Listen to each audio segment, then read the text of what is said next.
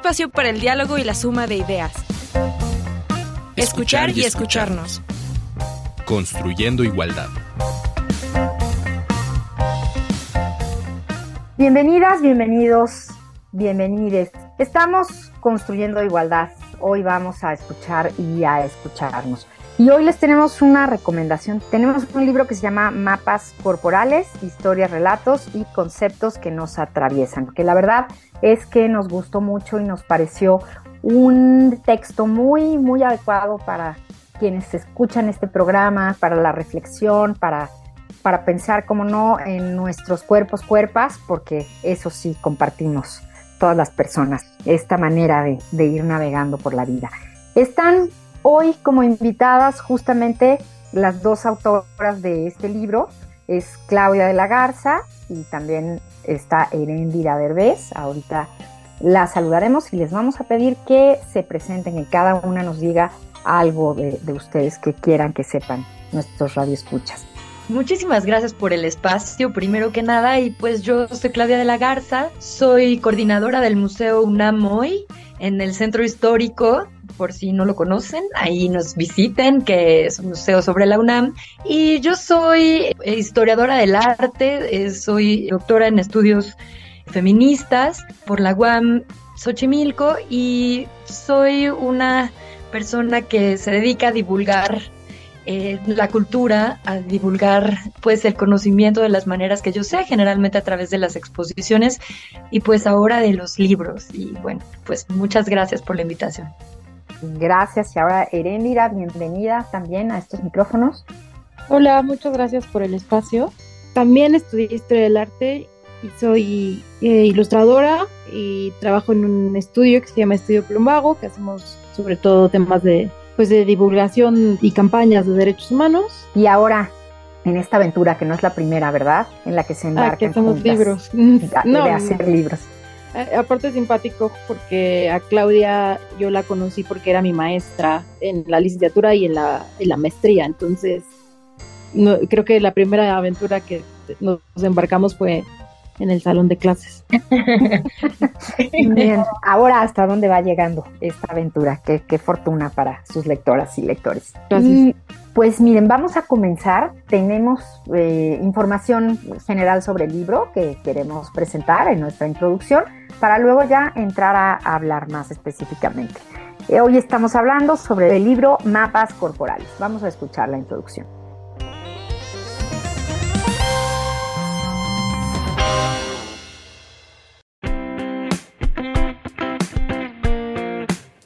Después de su libro No son micro, machismos cotidianos, Herendira Derbez y Claudia de la Garza regresan con mapas corporales, en el que proponen una aproximación a distintas partes del cuerpo en diversas culturas y épocas para poner en entredicho esas normas sociales que nos han construido durante años, para, precisamente, desmantelarlas y poder resignificar cada una de estas inscripciones. De esta forma, Mapas Corporales se convierte en una cartografía en la que podemos viajar, encontrar anécdotas sobre la nariz, el pelo o las piernas, cuya imposición del debe ser queda desmantelada y nos invita a una reflexión más profunda de los estereotipos que nos rodean. Un libro que nos recuerda que toda narrativa puede ser reinventada. Editado por Penguin Random House bajo el sello Lumen.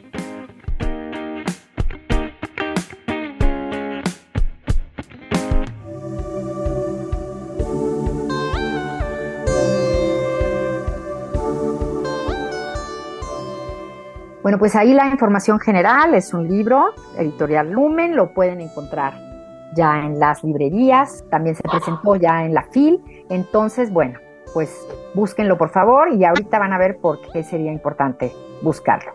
Y vamos a, a comenzar. Lo primero que les voy a preguntar es, ¿por qué los cuerpos tienen tanta importancia? Bueno, yo podría comenzar, creo que vivimos a través del cuerpo experimentamos nuestro entorno, nuestras relaciones personales. Son territorios que están cruzados por una serie de ejes, ¿no? Una serie de opresiones también, una serie de posibilidades que tienen que ver pues con todo lo que está sucediendo en este mundo, ¿no? En, nuestros cuerpos están marcados por las eh, situaciones políticas, por las relaciones económicas, por también las relaciones que mantenemos con nuestra comunidad, por las maneras que hemos aprendido a ver, por nuestra historia, por nuestra cultura.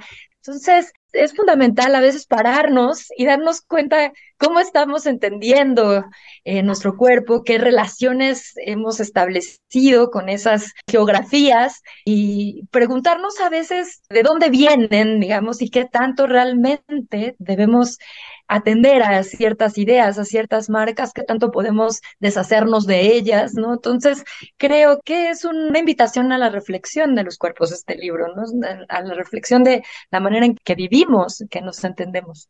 Coincido totalmente con Claudia, pero también creo que el libro puede responder a ciertas preocupaciones que son válidas, pero a veces se tergiversan sobre cómo a veces la teoría feminista o la teoría queer ha olvidado los cuerpos y se dedica más como a formas de entender el género como constructo social y no como una realidad física, por decirlo así. Y la verdad es que no es así. O sea, la verdad es que la teoría que habla de lo social tiene que ver totalmente con la realidad física de los cuerpos. Por eso se llama así el libro, historias y relatos que nos atraviesan y nos atraviesan en nuestra corporeidad física y en nuestra psique y en, nuestras, nuestros afectos y en nuestras propias historias de vida. Y yo agregaría, a ver, ahí una pregunta para todos estos escenarios que menciona Serendira. ¿De verdad le ponemos atención a nuestro cuerpo? ¿Lo escuchamos? ¿Tenemos esa conciencia diaria o, ya muchas veces ni lo vemos ni lo oímos? No, por supuesto que no, y menos creo que en las grandes ciudades. Al menos en mi caso hasta que hay algo muy real que me lo recuerda, desde el dolor físico hasta, no sé, las agresiones. Este, ya hace tiempo me pasó que hasta ahorita he estado hablando de eso, de una vez que un fate de la nada me pateó en la calle porque decidió patearme. Y justamente creo que tuvo que ver algo con mi performatividad de género porque ese tiempo yo traía la, la cabeza rapada y creo que sí, además traía una camisa de cuadros. Y luego también ahorita he estado pasando como por procesos de salud eh, más o menos delicados. Y de hecho el libro me ayudó muchísimo para detectar ciertos síntomas y llegar al, al doctor primero y que me revisaran y muy mal al principio y tuve que insistir e insistir. Por eso es interesante como el tema del gaslighting médico. Y yo iba muy segura porque sabía lo que estaba hablando porque lo había estudiado por el libro. Y al final funcionó porque la enfermera que me trató fue muy dolorosa la revisión, pero al final dijo, está bien, le voy a pedir a un, al jefe de piso que venga y me canalizaron de emergencia. O sea, el jefe de piso dijo, no, esto es importante y me canalizaron de emergencia. Y eso no hubiera pasado sin el libro, sin duda, pero también sin, sin que yo tuviera una actitud, no sé si confrontativa es la palabra, pero sin miedo al conflicto, que además de que no debería ser así porque te tendrían que tratar bien, porque estás en, en una revisión médica, yo iba con muy poca vergüenza y yo creo que en ese sentido el, el tema del pudor puede llegar a ser difícil porque justo estaba, estaban revisando un seno. Yo era como, no, revisen bien, bla, bla, es muy insistente.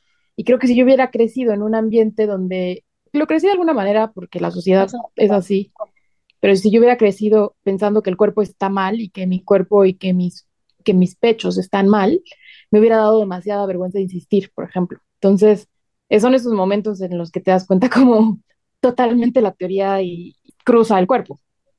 Claro, y la toma de conciencia del mismo, ¿no? En ese momento tal vez por la preocupación, la enfermedad, el dolor, pero creo que es algo que hay que hacer, que hay que revisar. Justamente al nosotras preparar este programa hicimos una lectura de, todo el listado, ¿no? De los capítulos. Eh, una primera parte dice escuchar a nuestro cuerpo y entonces vienen enlistados, bueno, así rápidamente ojos, nariz, boca, orejas, torso, músculos. Y yo también después estuve repasando primero eso, qué dolores tengo en qué lugares del cuerpo, qué lugar, a qué lugares les hace falta de verdad, hasta, hasta crema, ¿no? O sea, hasta el hecho de ponerte crema en un lugar que tienes descuidado, un punto en la espalda, hace una diferencia. Entonces, tener esta conciencia, tener razón, el libro también también de alguna manera a mí me sacudió y dije, ¿qué estoy ignorando o qué no quiero ver o, o qué me reclamo, ¿no? A mi mismo cuerpo. Entonces, háblenos un poco de los senos, qué encontraron y qué escribieron en el libro. Yo diría un poco para comenzar y ahorita que continúe el hilo Ere, el tema de los senos es una, es una parte del cuerpo que ha tomado parte digo, es una parte súper importante, pero que en donde se divide, digamos, en términos binarios, los cuerpos de mujeres y hombres de manera radical, ¿no? La que tiene pechos y el que no, ¿no? Aunque en realidad eso no ocurre eh, tan de manera tan drástica, ¿no? Pero sí estamos siempre pensando o trae un tratamiento de los pechos femeninos muy específico, absolutamente erotizado, cosificado, en donde tenemos, encontramos una serie de significados que pueden tener que ver con la fertilidad y la maternidad, pero que se han tornado más hacia una erotización de ese cuerpo. Entonces se vuelve una parte del cuerpo prohibitiva, una parte que no se debe mostrar o que al contrario se debe mostrar para anunciar cualquier cosa, ¿no? Entonces depende de quién vienen esos mensajes, qué tanto eh, se permite o no mostrar nuestro cuerpo o vivirlo como, como cada quien prefiera, ¿no? Entonces, a mí me parece que es uno de los temas que nos muestra, que también nos hace reflexionar de manera más puntual en el tema de la autonomía misma del cuerpo y de cómo tomamos decisiones sobre ese cuerpo y qué cruza esas decisiones a veces, ¿no? Porque hay una serie de capas de significado que tienen que ver con lo que nos dicen los medios, con lo que nos dicen nuestra pareja, que cuando lo que nos dice, en fin, toda una serie de juicios o de, de valor, digamos, y toda una serie de opiniones. Y a veces es difícil dentro de toda esta estas capas, escucharnos, ¿no? Escuchar ese cuerpo que, como decíamos, escuchar cómo es, qué necesita, qué queremos de ese espacio, ¿no? Y cómo vivirlo. Yo creo que en el tema de la lactancia se refleja de manera muy clara, ¿no? Y también todos los tabús que existen en torno a la lactancia. Y yo creo que Ere puede contarnos también un poquito más de cosas que encontramos ahí. Sí, justo como uno de los diálogos, es que aparte algo chistoso escribir del cuerpo es que terminaba hablando con todo el mundo del tema en turno. Entonces hubo una semana de, sus cuerpos.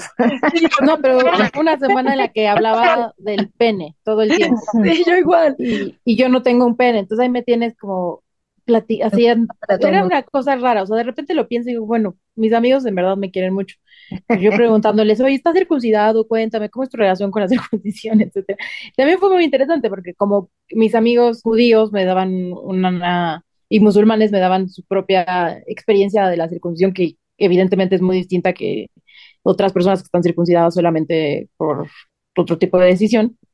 Pero también una de las pláticas que más tenía sobre, justo tiene que ver con, con los senos, era explicarle a mis amigos por qué tenían tetillas, por qué los hombres, en términos de un hombre cis, por qué tiene tetillas. Entonces, explicar como eh, las fases embrionarias en una fiesta o en una reunión de amigos se volvió algo interesante, pero al final siempre era como, y por eso los hombres cis también pueden tener cáncer de seno, y aunque es menos probable, las estadísticas son alarmantes porque llegan muy tarde, porque no saben, a revisión, porque no saben que eso, o sea, si se sienten una bolita no, no contemplan la posibilidad de que sea cáncer.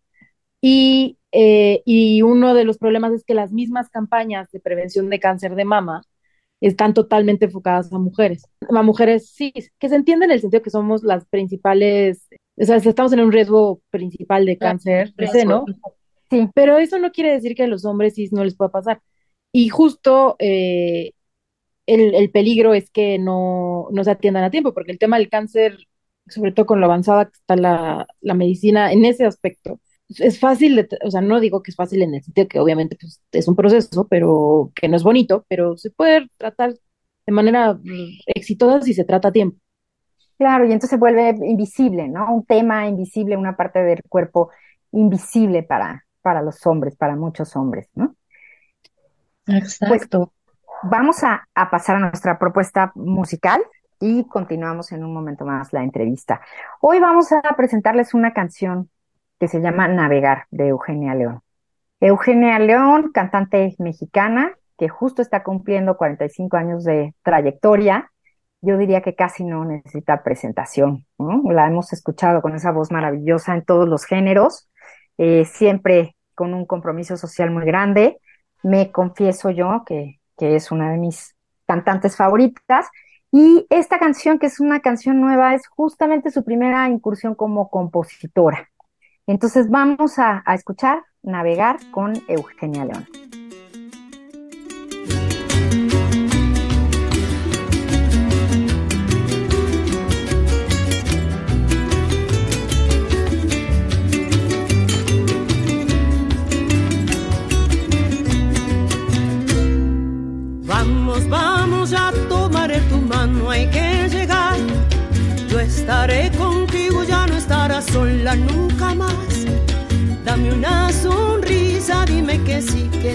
Podrás. Sé que encontraremos aguas más tranquilas, ya verás.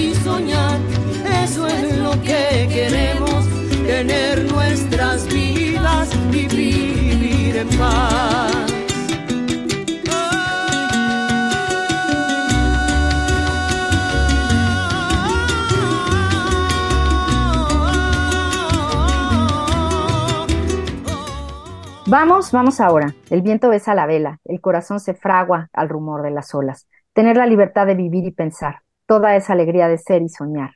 Eso es lo que queremos, tener nuestras vidas y vivir en paz. Esto fue Navegar de Eugenia León y nos gustó la canción y pensamos sobre todo en el título por este asunto de ir navegando por la vida con nuestros cuerpos, justo en la búsqueda de la libertad de vivir y pensar de ser y soñar. Que así sea para todas, todos, todes. Pues hoy estamos hablando sobre el libro Mapas Corporales.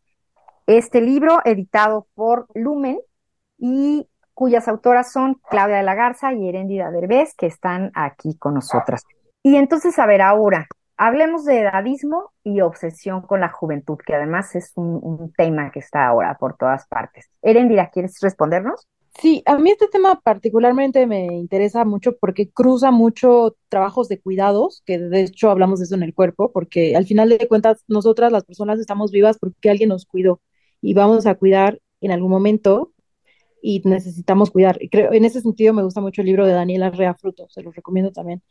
Pero bueno, el caso es que por la forma en la que funcionan nuestras ciudades y, el sistema capitalista en el que estamos inmersos, los cuerpos que no producen sobre todo en ciertos países, son tratados como menos importantes y menos merecedores de, eh, de vivir dignamente, digamos. Y creo que el, de el edadismo es, es un reflejo de eso. O sea, en el momento en el que tu cuerpo deja de ser independiente y en el momento en el que empiezas a vivir eh, algún tipo de discapacidad eh, física o mental, eres una persona rezagada, maltratada eh, por una comunidad y a veces por una familia y también a veces quienes se tienen que encargar de ti y de esos cuidados son particularmente las mujeres.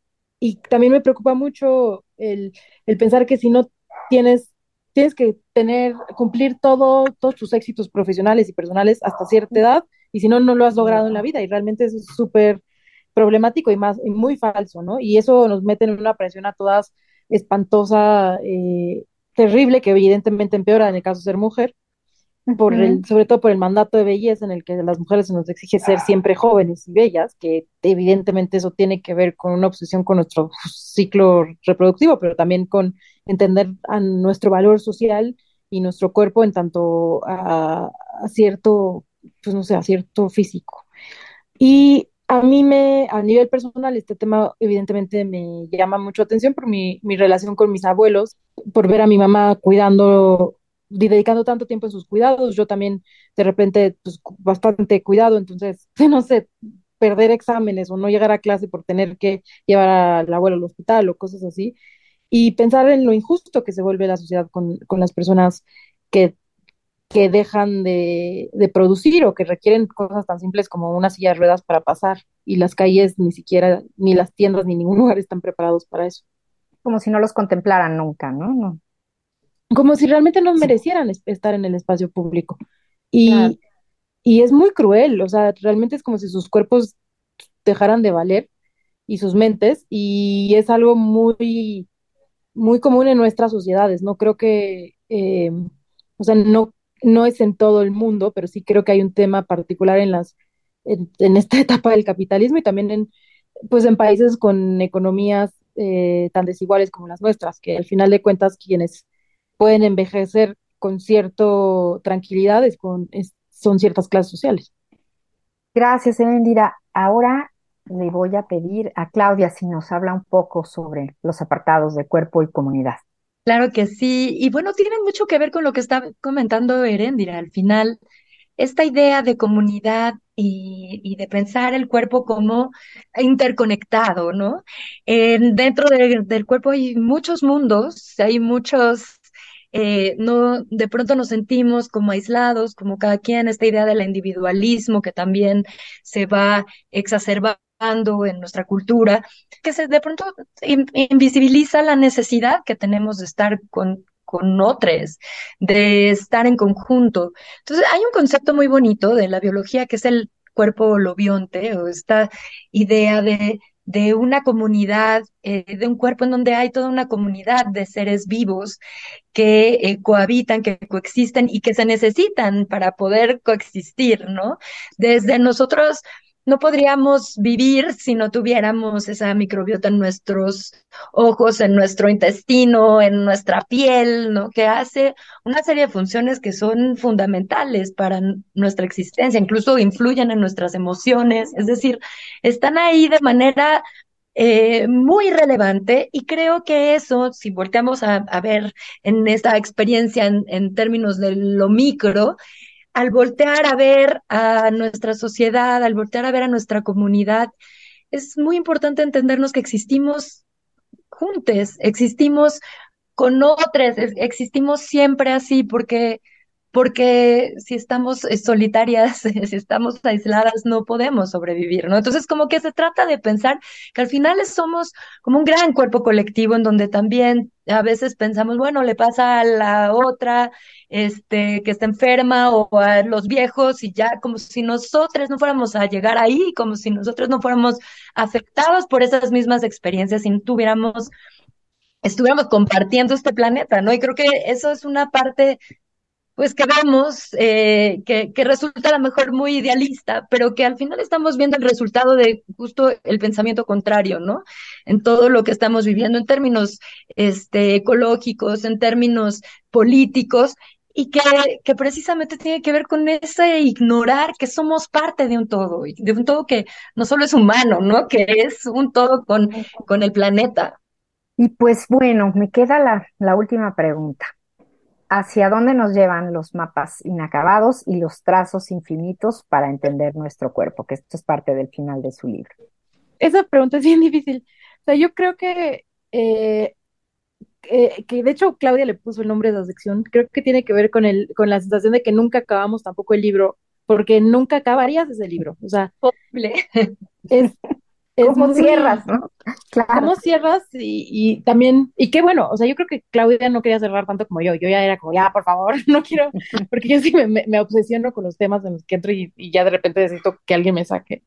Pero creo que tiene que ver con el hecho de también reconocer que lo que estamos presentando, que pues es divulgación, es lo que sabemos en este momento y que se sabe en este momento, pero que el conocimiento siempre se está construyendo como los mapas siempre se están construyendo y, los mapas siempre eh, son situados en el sentido que pueden representar la realidad de que alguien está haciendo, pero no son la realidad.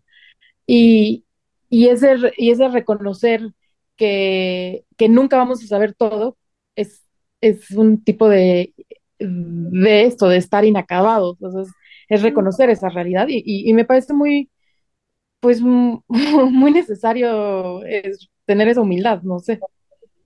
Yo, yo solo añadiría que es, completamente de acuerdo, es por ahí algo que queríamos, eh, eh, es, es una, es, los cuerpos son realidades inabarcables porque además están en constante cambio, están en constante flujo y pues estamos aquí haciendo una captura de un momento en nuestras vidas y en lo que pudimos y, logramos con todo nuestro esfuerzo y mucho placer aquí a materializar en este libro, pero también es una invitación para que quienes lean este libro también abran esas preguntas, piensen en qué partes del cuerpo faltan por cartografiar, piensen en sus propias experiencias, piensen en esos conceptos que bien pueden, a los que pueden añadir, seguir añadiendo eh, toda una serie de reflexiones a partir de su experiencia. Y creo que, que lo interesante es eso, que sea una conversación abierta, que sea un cuestionamiento abierto. Eh, para que también podamos abrir ese espacio y seguir conversando y seguir pensándonos y haciéndonos preguntas y escuchándonos, que es tan importante. Pues muchísimas gracias, muchísimas gracias por esta plática. Les recordamos que pueden encontrar este libro en todas las librerías que, que nos recomiendan, que vayan a buscarlo. Nuestros cuerpos al final, como terminan ustedes, mapas inacabados, cada uno con su historia, con sus cicatrices, con sus logros.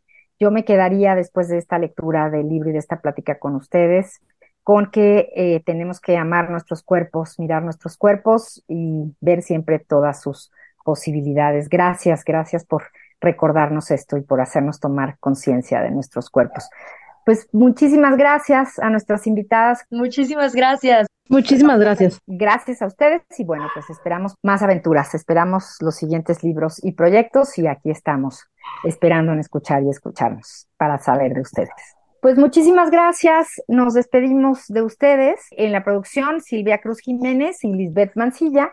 Yo soy María Amalia Fernández y les esperamos la próxima semana. Recuerden que estamos construyendo igualdad. Palabras copio. Cuerpo y corporeidad. El cuerpo humano es la estructura somática definida por un complejo biológico funcional conformado por aparatos, sistemas y órganos, mientras que la corporeidad es el cuerpo social y culturalmente configurado, en un proceso continuo de construcción humanizadora donde la motricidad es el eje. Ambos, corporeidad y motricidad, no pueden ser la una sin la otra. Definición tomada del artículo Motricidad y corporeidad como relaciones basadas en el desarrollo de lo humano, de Napoleón Murcia y Giovanni Corbeto, en la revista epistemológica de Ciencias Sociales de la Facultad de Ciencias Sociales de la Universidad de Chile.